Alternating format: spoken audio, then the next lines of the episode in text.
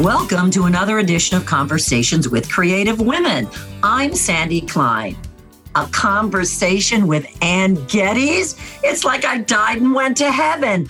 I have been a fan of this immensely talented, creative, award winning photographer since before I can remember. Some background for those of you who have been living under a rock. Australia born, New York City based, and a self taught photographer, has the distinction of being one of the world's most respected and recognized photographers whose work captures the purity, the beauty, the vulnerability of children.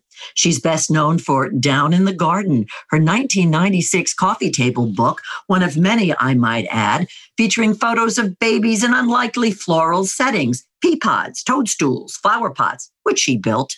There's more than her books, which have sold in the millions. Anne's iconic photography can be found in calendars, greeting cards, baby records, and journals. Published in over 84 countries, they've been translated into two dozen languages. In 2017, Anne was inducted into the International Photography Hall of Fame. She's been named Global Advocate for Children in conjunction with the UN Foundation's Every Woman, Every Child initiative. She's an ambassador for the USA March of Dimes and a tireless advocate for the prevention of child abuse and neglect. We have a lot of ground to cover. So let's hear from this classy, committed force of nature, and welcome. And thanks so much for joining me remotely today. Hey, Sandy. Oh, we need to talk more often. You've just boosted my day. Wonderful. You know what? I don't lie. When it comes to my introductions, I never lie. This was such a wonderful coup for me to get to meet this incredible woman, which we will talk about why you're incredible. But first, let's go way back. You were born and living in Australia. Did you pick up a camera at a young age? Not necessarily. Um, you know, I was, I'm one of five girls, and I was brought up on a cattle station, they call it there. Um, I think here in the US, like a ranch. Um, and, um, you know, there were no photography courses in, in the small schools that I went to. But I was always fascinated with uh, the concept of a still image, and, and I still am to this day.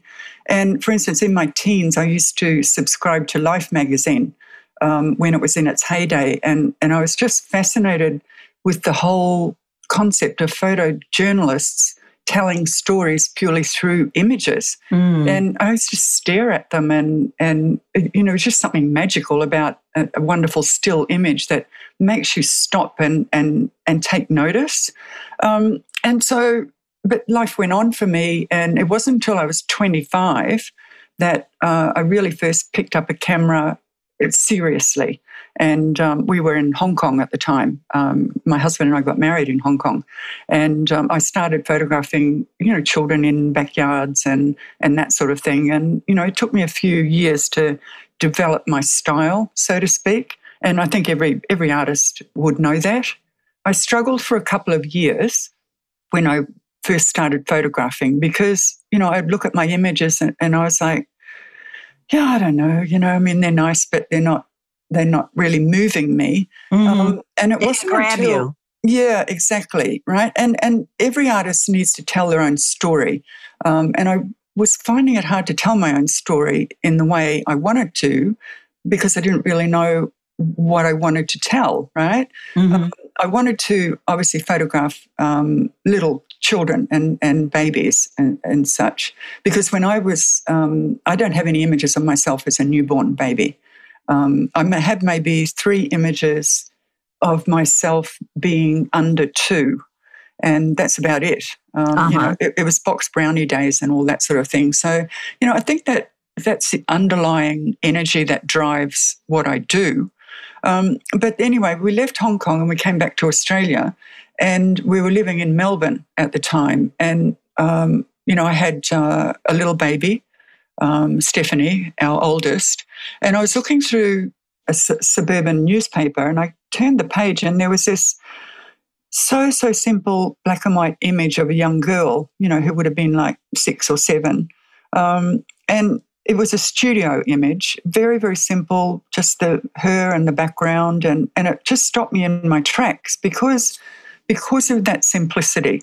Uh, and I called the photographer uh, Leanne Temmie, um, who's still in Melbourne working in her studio, and said, Hey, would you like an unpaid assistant?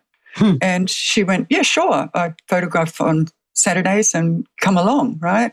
So I remember the moment when I first walked into a studio and it was just like the penny dropped, right? It was like, yes, this is where I need to be because what I'm about is creating something out of nothing, something that wasn't there before.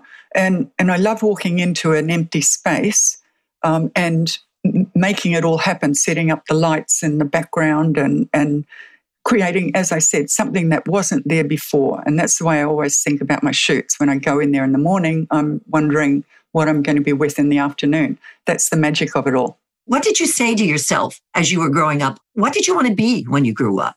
You know, there was a moment that um, is very, very clear to me now.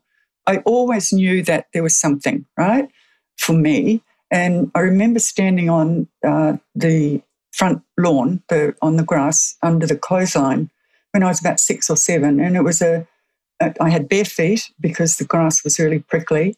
And um, I, I, my mother was hanging the, the um, washing on the line.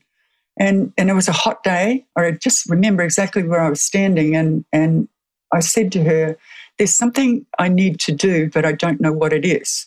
Mm. And, and she looked at me strangely and said something like, Oh, well, why don't you go and ride your bike? And mm. I said, no, no, that's not what I mean. Right. And she looked at me strangely.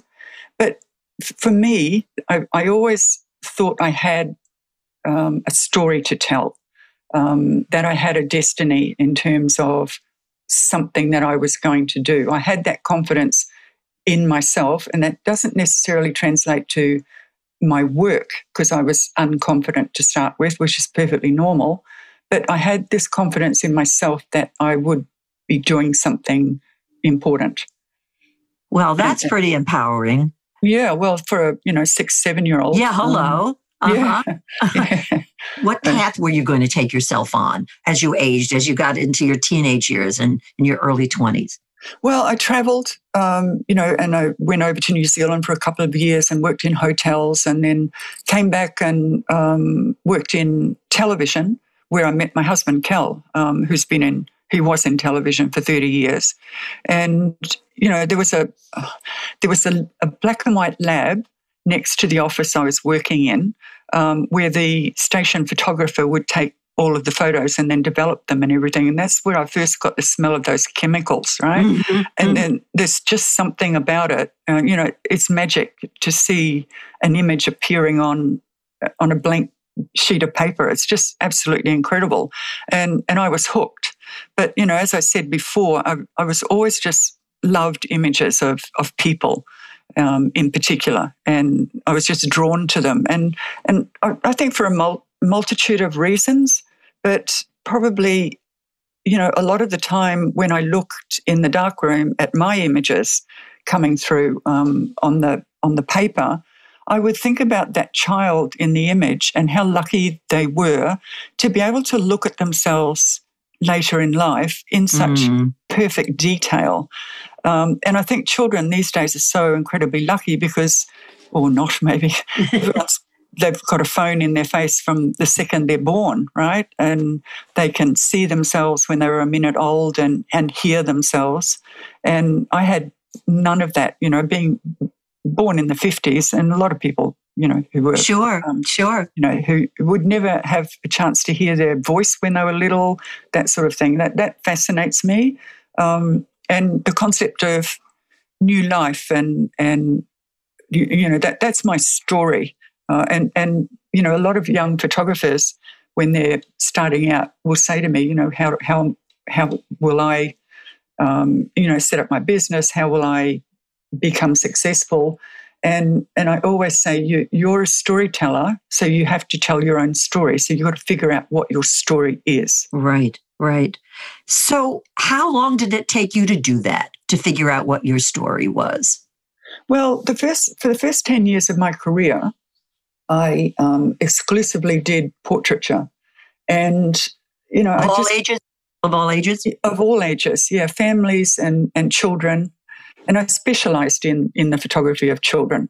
Because I I love little kids, right? They're, they're, I think they're amazing. And when you see an image of a baby, for instance, or a child that's sort of under two, what you see is complete honesty, right? You can't make them do anything, right? Right. I mean, right, right. I have tried. Believe me. Yeah, hello. Me too. and that's true right, of them yeah. being 25 and 30 and whatever. Yeah, well, yeah, well, that's true too. That's true mm-hmm. too. But so I did 10, I'm sorry, uh, two sittings a day five days a week, literally for 10 years. And, and that taught me how to relate to children of different ages. Like there's a vast difference between a newborn baby and a six month old and a 12 month old and, and, you know, the terrible twos and, mm-hmm. and that sort of thing. But it really, it was like, um, you know, doing my 10,000 hours because, you know, now I go into a studio and I know that I can pretty much get something out of it, even, you know, the most, um, not stressful situation, but most difficult situation. Um, but photographing uh, little children, doing portraiture of little children, can be incredibly difficult because you, you've got this child for say 20 minutes right on set and and it's difficult to um, connect with a child who considers you a stranger and and as a professional photographer to have the parents say later, oh my goodness, that is just so them, was very rewarding, right?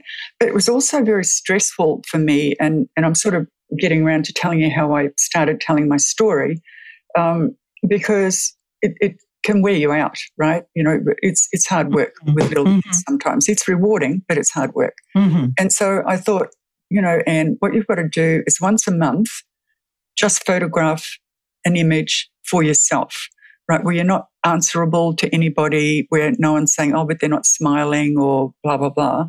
Um, you know, and, and so I started with, uh, there, there, were two images that are, are, very well known of mine, but everyone will know the little twins in the cabbages. Right, absolutely. Um, yeah, Reese and Grant. And um, I started, that was, I think, the second month I photographed. The first month was a black and white image of a, um, a little baby Joshua who is um, in in some uh, calico fabric, the way they used to weigh babies in the old days, right?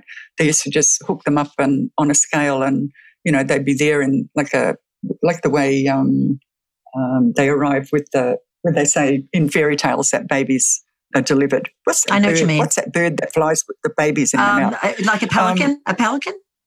No, a stork. Yeah, a stork. Like it's a stork. A stork. That's oh it. yes, a stork. Yes, Hello. Sandy, Where did I get great. pelican yeah. from? the bird that flies with a baby well, at least I didn't say you know, an owl or a hawk. no, no, that's true. That's true.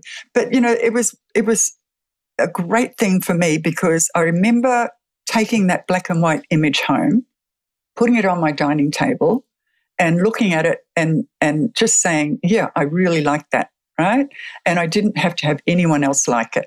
It uh-huh. was just me, right? And then the next month I did the babies and the cabbages, and and then the next month I, you know, I went on and and just started to just use my own imagination um, and have fun with it, right? That that was the the key thing.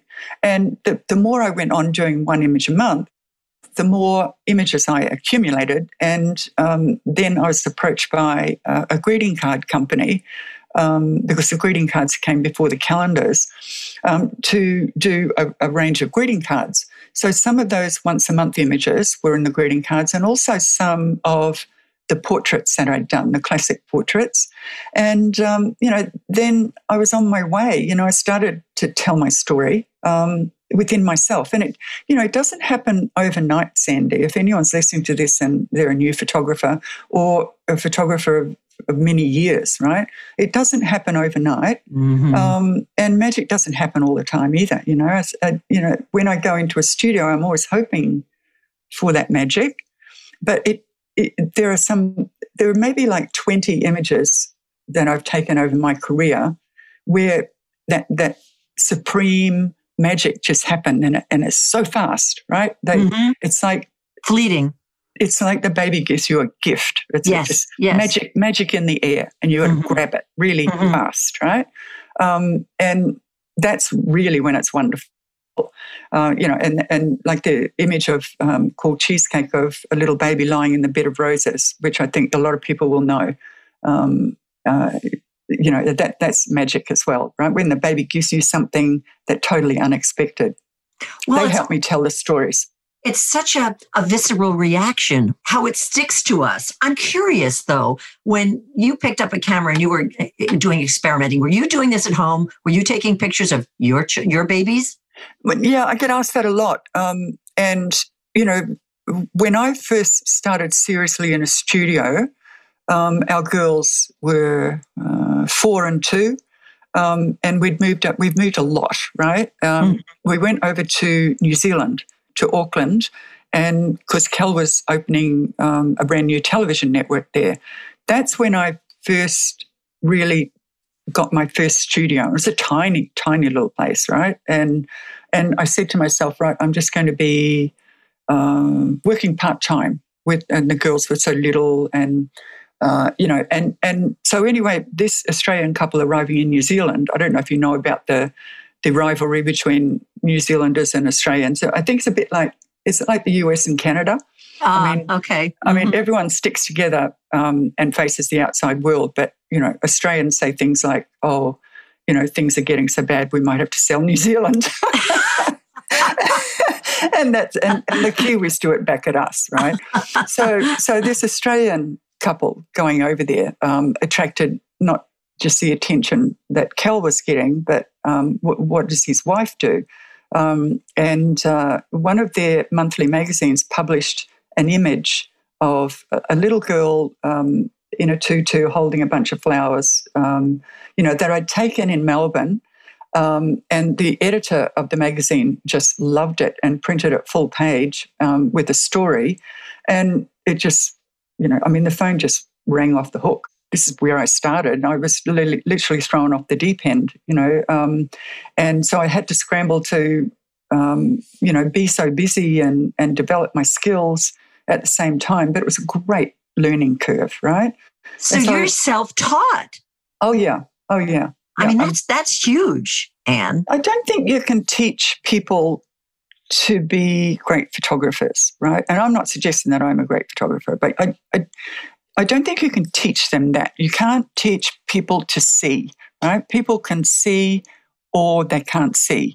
Um, and you know you've got to have your unique point of view and that's right, what i right. had my own unique point of view um, yeah so you know uh, being self-taught i already had my story sandy right i already, already knew what i wanted to say mm. and to hmm. me the camera is just a vehicle for what's in my heart um, huh. And and that's the way i see it i had some advice early in my career from a, a fellow over in the uk um, you know, I was trying to get a greeting card range and, you know, calendars and everything. It was way before I became really well known. And, and he kind of, I watched him flick through some of my images and then he said to me, look, if I can give you some advice, you're going to have to broaden your subject matter, right? Just photographing babies is never going to work. I was just looking at him like, what? you know, and and you know, I've just told my own story all the way along, and and I, you know, and I've forged my own path because really no one was doing this before me. For sure, for sure. Mm. Well, that speaks volumes about who you are and what you feel you were capable and confident in, in doing. And I also want to just bring up, in addition to the skill and the talent and creativity that you have, you were also, weren't you, a bit of a psychologist? you have to be a, a, psychologist definitely to photograph people, right? Yeah. And you have to be an extra, extra practice psychologist to photograph children, right? Um, I would think so. And also to be a very patient psychologist. Oh, absolutely. Absolutely. Look, the thing is with babies and, and young children, right? Everything needs to revolve around them, right? They're the ultimate ego in the studio. Mm-hmm. You, have got to mm-hmm. make them happy right? Uh-huh. Because if they're not happy, everyone is going to be unhappy with them, right? Exactly. It's, it's like bringing a newborn home. Um, they're like, make me happy or everyone's going to be miserable. oh, I'll show you. it's, it's like the ultimate power, right? Mm-hmm. It, but that's the secret to it, you know, just everything, everything revolves around them, right? You don't keep them waiting. You make sure that they're warm and they're well fed. And it's pretty basic, really. Mm-hmm. And, mm-hmm. and I hear, you know, parents after they've been to one of my shoots will say, oh my God, um, I had such a wonderful time. I, I didn't think it'd be like that.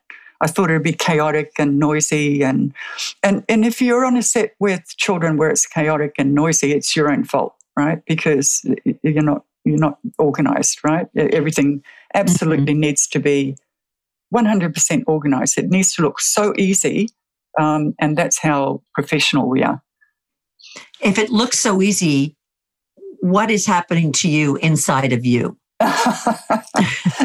um, I'm very, I, I think I'm very good at reading a room, mm. right? And, mm. um, you know, to me, it's, and, and I work with, with a qualified team of people, very minimal, very minimal, right? You don't need a lot of people. Um, and, and I'm very much involved with the babies and the parents. And, and, you know, it's really important to me that when the parents are there, they also have a lovely time and, and they're made to feel special and because they are, you know, and mm-hmm. particularly when you've got very young babies, sometimes it's it's their first time they've had the baby out of the house, you know, and, and it's a big thing to get a baby out of the house and, you know, whether it's here in New York, you know, um, whether however they're getting to the studio, uh, it's a big thing. It, it's it's a lot, right? And and so you know, I, I just like the atmosphere to be really, really relaxed.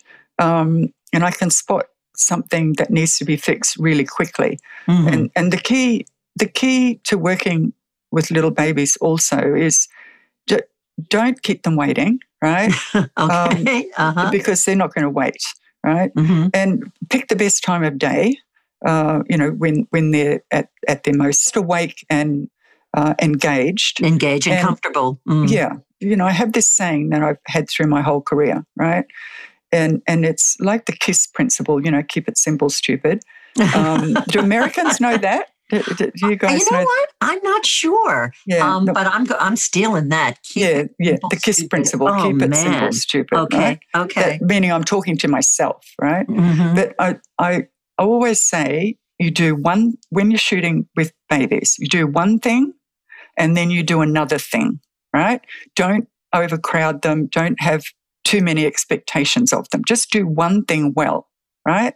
And then if you get through that and you've got what you want, then maybe you can do another thing or not, right? Mm-hmm. But don't don't be too greedy in terms of what you're trying to achieve, um, because it's just just not the way um, they relate to people. So, how did this play out? And talk about your path my, my very first coffee table book, which you mentioned at the beginning of the um, of our chat, uh, was called Down in the Garden. And it's like any artist or author would say, when you're actually creating the work, you have no idea how how it's going to be received. Mm-hmm. And but, but if you're passionate about what you're doing, you don't care. You're just doing it, right? You, you, and and down in the garden, I always wish that I'd also had on the cover a children's story, right? Because our girls were small, and I'm a big fan of children's books, right? I, I, I just think that the way authors write for children is so clever and, and so respectful of them. Um, and so, you know, I, I shot down in the garden, you know, it was just like a rambling story about what happens down in the garden. And and and I am not a gardener, right? Mm-hmm. Um, you know, I look at plants and they die, and you know, terrible, terrible. We right? have that in common, Anne. Yeah, yeah, do we? Um, mm. Um, but Kiwis uh, or New Zealanders, they're called Kiwis. Um, they're they're also very in tune with um, the countryside, right? And they they do have gardens, and and they have these little sayings like. Um, put out a saucer of milk for the hedgehogs, it keeps them out of the hen house, right? and I'm like, really? Oh, God, okay. So, you know, I think the success of Down in the Garden was because, because of a combination of the imagery, but also the adult sensibility in the writing throughout the book. Um, and it caught the, um, the eye of um, Oprah. And um, she asked me to come over and be on and be on her show.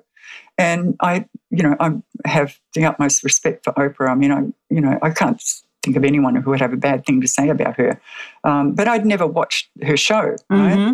So I really, and it was a good thing, right? Because, um, you know, I didn't have, I wasn't nervous at all. I was just, hey, okay, I'll come over and be on Oprah, not realizing the audience that she commanded as well, right?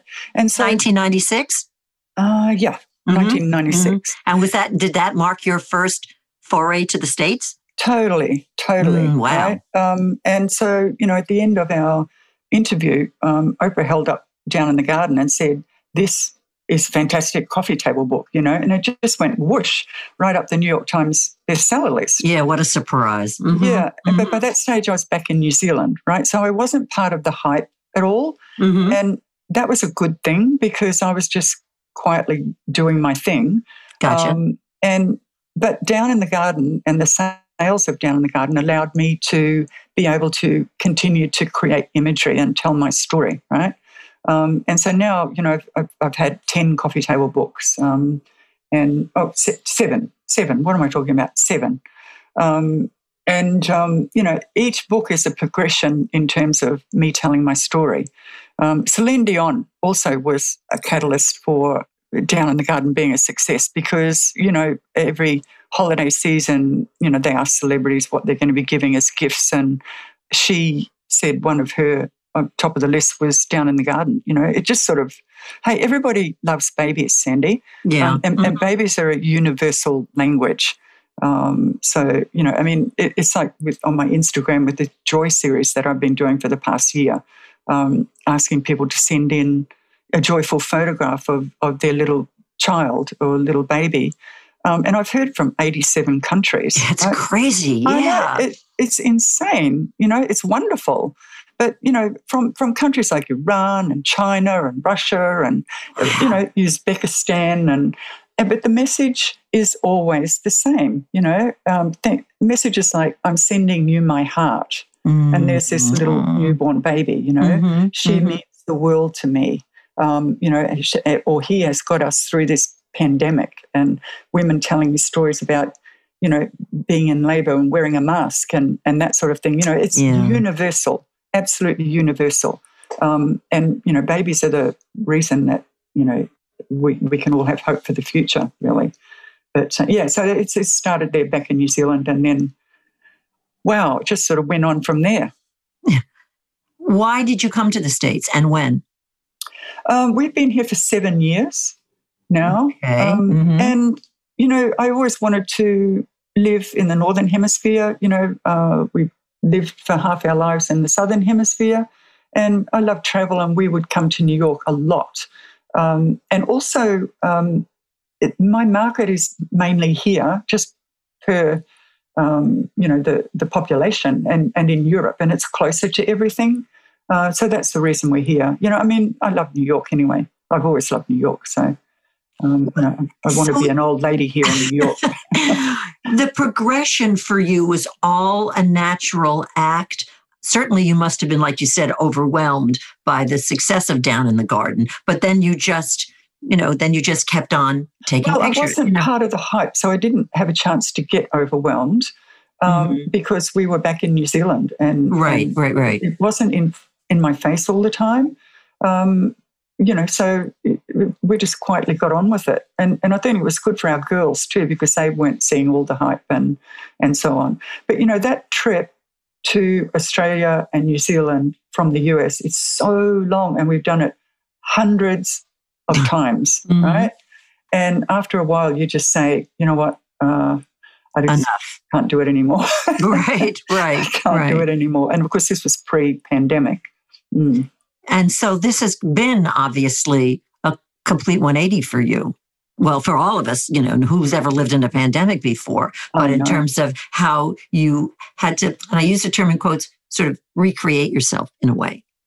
Yeah, yeah. I mean, I didn't shoot um, for almost a year um, from, you know, last February to, uh, I did a shoot last November um, because I didn't feel as if I could be seen to be um, going into a studio and asking people to come in. Uh, right.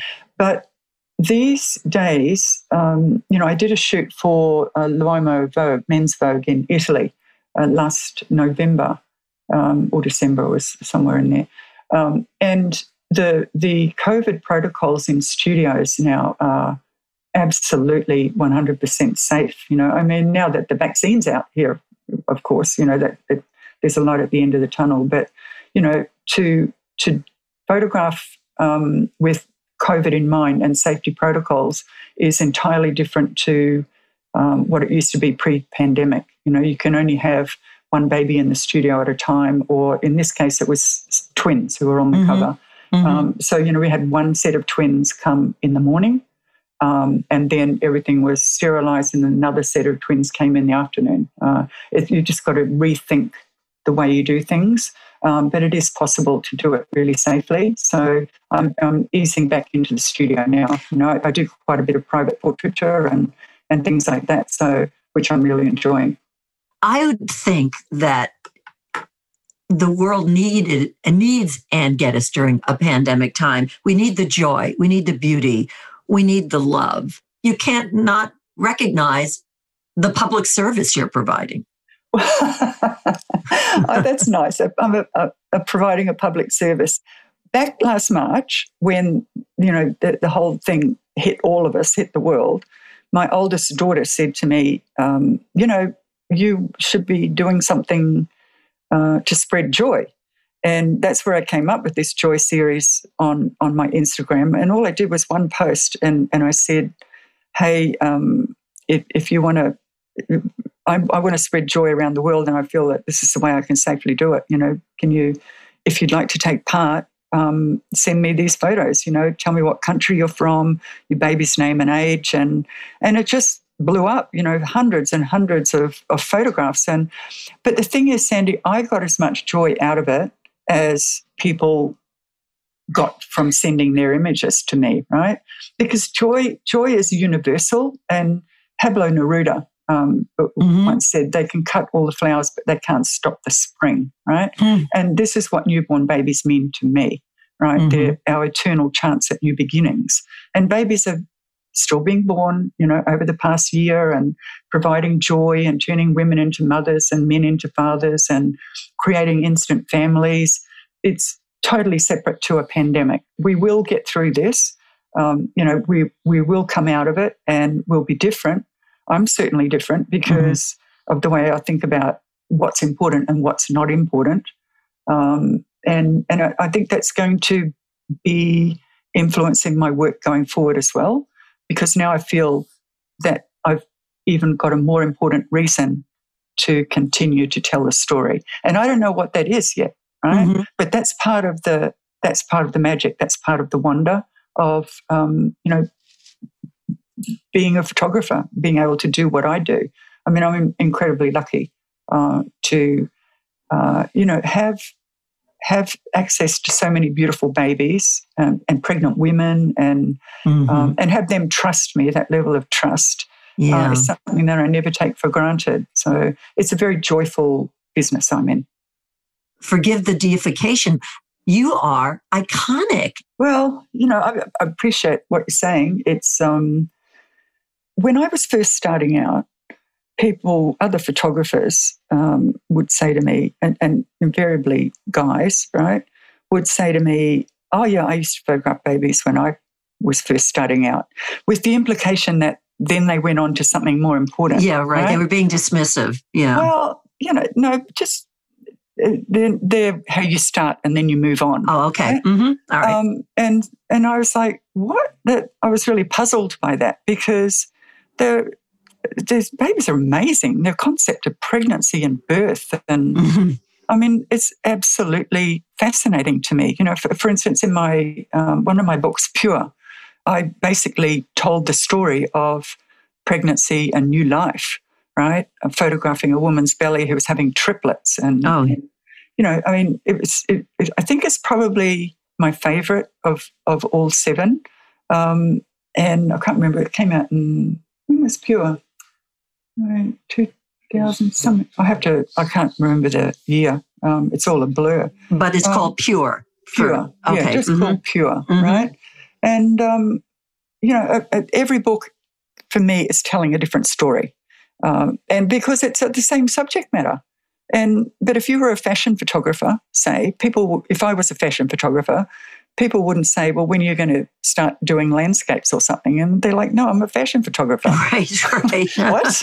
yeah. You know, uh-huh. um, they wouldn't say to Ansel Adams, um, "When are you going to give up landscapes?" Uh, you know, I mean, it just wouldn't happen. And so sure. I think, I think what I found so satisfying is that I've given babies a sense of importance uh, within the art world. Mm-hmm. Um, I like to create images. There's so much imagery that's going on around the world now. You know, millions and millions of of images taken every day on cell phones and are really just a fleeting thought right now and with you know with instagram and and all of this everyone's just walking around scrolling you know i was in central park this morning you're in this beautiful park right and people are on their phones. Yeah, like, I know. And they're just scrolling and scrolling and scrolling, mm-hmm, mm-hmm. and and they're fleeting thoughts. These images, right? And I like to create images with a sense of completeness, right? And that lasting. Some, yes, and that someone will stop scrolling mm-hmm. and think, "Oh my goodness, look at that!" Right? That yeah, and and that it stops them in their tracks. And and I that's what I want to continue to do. Um, so you know, it's a big call. I mean, every time I go into a shoot, I never know what's going to be happening. So, um, but that's the magic of it, really. Well, to have that, somebody can keep picking up your book and uh, or books, I should say, or and looking through the art that you've created that it's this it can be this constant joy it's not fleeting that's that's the word i was looking for it's, it's so not fleeting yes it's, it's timeless timeless and and you know i do private portraiture as i as i mentioned and um, you know i say to um, parents you want to look at this image we're going to create in 20 30 40 years time and as if it was just yesterday right yeah. Mm-hmm. Um, and you know, I have a friend in Sydney who, gosh, I photographed her two children maybe 30 years ago. Um, and, you know, they're both uh, parents themselves now. And she said a little while ago, she said, you know, and every time I walk past that image, I have to stop and look at it.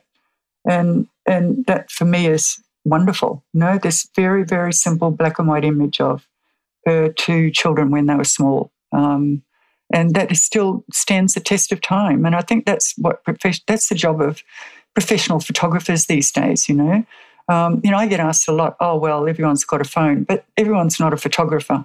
Right? oh, that's for damn sure. Yeah, mm-hmm. yeah, yeah. I'm curious. Have any of those babies reached out to you as they got older? Oh, sure. Yeah, I'm, oh, not, sure. I'm, I'm not surprised. Yeah, I mean, on, on, my Instagram, um, uh, I haven't posted one recently, but I've I've got this little series called Baby Look at You Now. Um, and I was saying, you know, I said to people, I haven't done it for a while now. Um, you know, if you're in in one of my early images, um, you know, send a photo of yourself and tell me what you've been up to and and so on. Um, I mean, there's an image of a.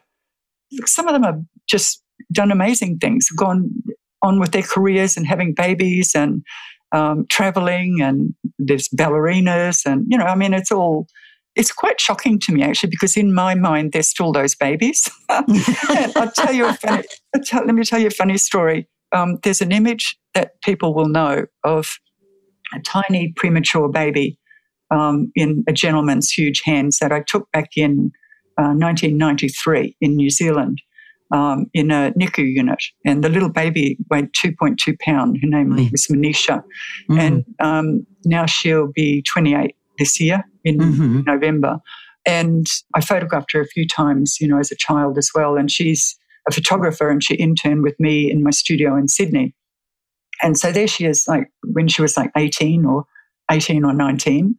And um, it was one Friday, we finished a shoot, and I said to everyone, the drinking age in, in Australia is 18. Um, and um, we were all having a glass of wine. And I said, Manisha, would, would you like a glass of wine? And she said, Yeah, yeah, I'll have one. And I went, Wait, no, you can't be doing that. And she's like, I'm 19, Anne. no, you're not. You're 2.2 pounds back in that NICU unit. Now you know your place. oh, man. I, that, that just must be such an incredible feeling for you, overwhelming and beautiful and joyful. Oh, absolutely. Like one of the cabbage twins has, you know, sent me a picture of him with his little daughter on the beach. And, you know, it's really lovely. It's just lovely as I said in the introduction, that you are a tireless advocate for the prevention of child abuse and neglect. Yes. What a contrast.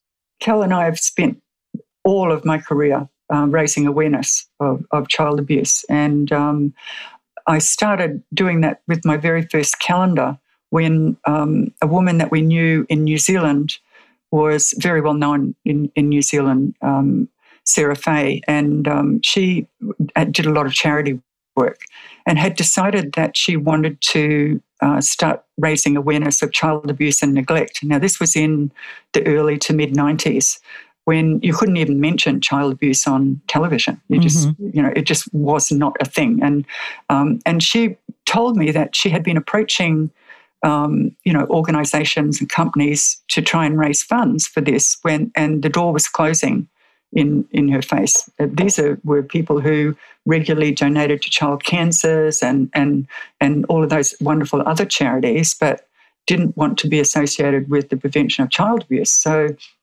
and I was like, that can't be right. And so I said, well, you know, what about we give um, a portion of proceeds from the calendar to the prevention of child abuse? And that sort of got me out there talking about it.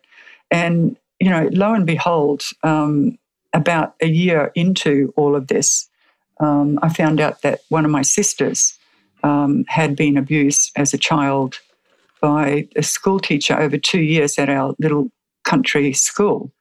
Um, and uh, she had told my mother about it, and um, my mother didn't believe her. Mm. Uh, and she, and basically, my mother said, um, if you talk about this anymore, I'll tell your father, which was enough to keep a little girl quiet for the next 30 years.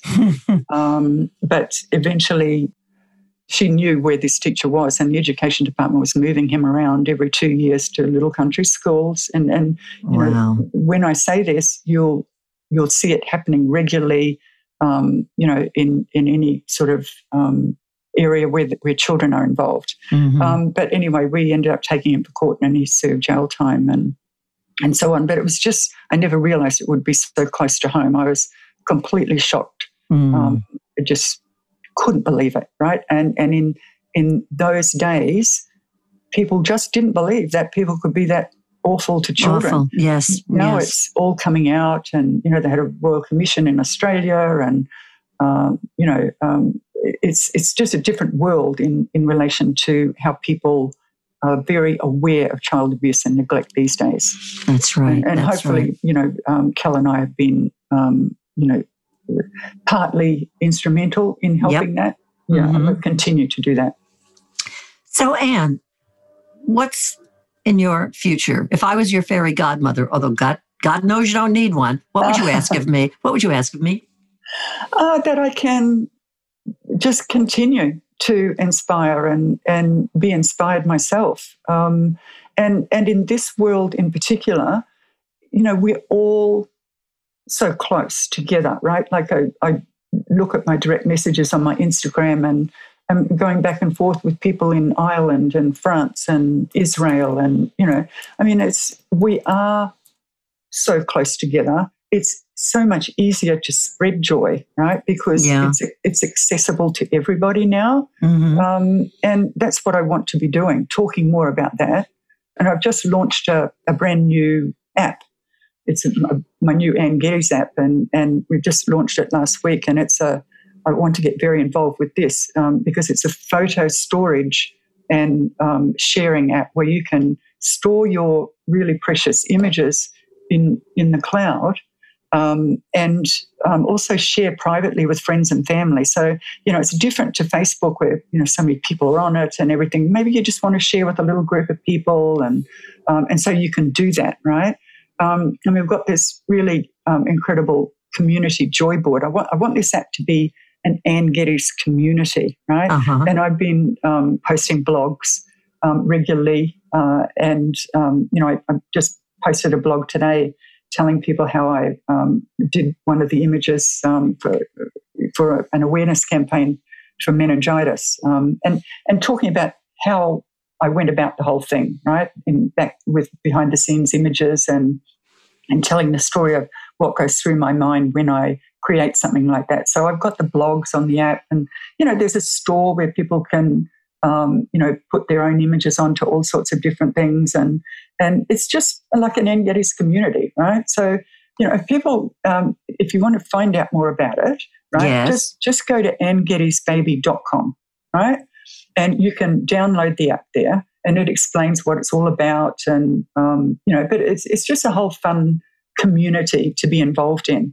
Um, and so, you know, it's it really came from the Joy series on my Instagram. Now we've got a Joy board on the app, right, where you can add a picture of your child, right, and they dissolve in and out. And there's these babies from around the world. You know, oh, you should go and have a look at it and and look at the Joy board, and um, you know, so that that's what I'm really excited about right now. Very very cool. Anne Geddes, I can't thank you enough for taking time out of your day to a have pleasure. a conversation with me. It's been, as I said, I just feel so blessed and so lucky to have been able to meet and get to know you. And we're always open for a part two and anything that you want to promote or share about what's happening with you. Oh, please don't hesitate. well, it's been great talking to you too, Sandy. Yeah, it's something, you know, it's actually really nice to just sit and have a chat, you know, especially these days. No wonder podcasts are so popular because we're, we're not actually meeting people. You know, mm-hmm. it's kind of everyone's so desperate for conversation and and and to share um, and stories and everything. So you know, it's been lovely for me to just sit here and chat with you as well. Oh, that's great. Well, there's a there's a nice intimacy. That's right. That's right. Anne Geddes, thank you so much for sharing your passion and your life and your work. I really feel blessed. Yeah, me too. Me too, Sandy. Thank you. Join us for another edition of Conversations with Creative Women. I'm Sandy Klein.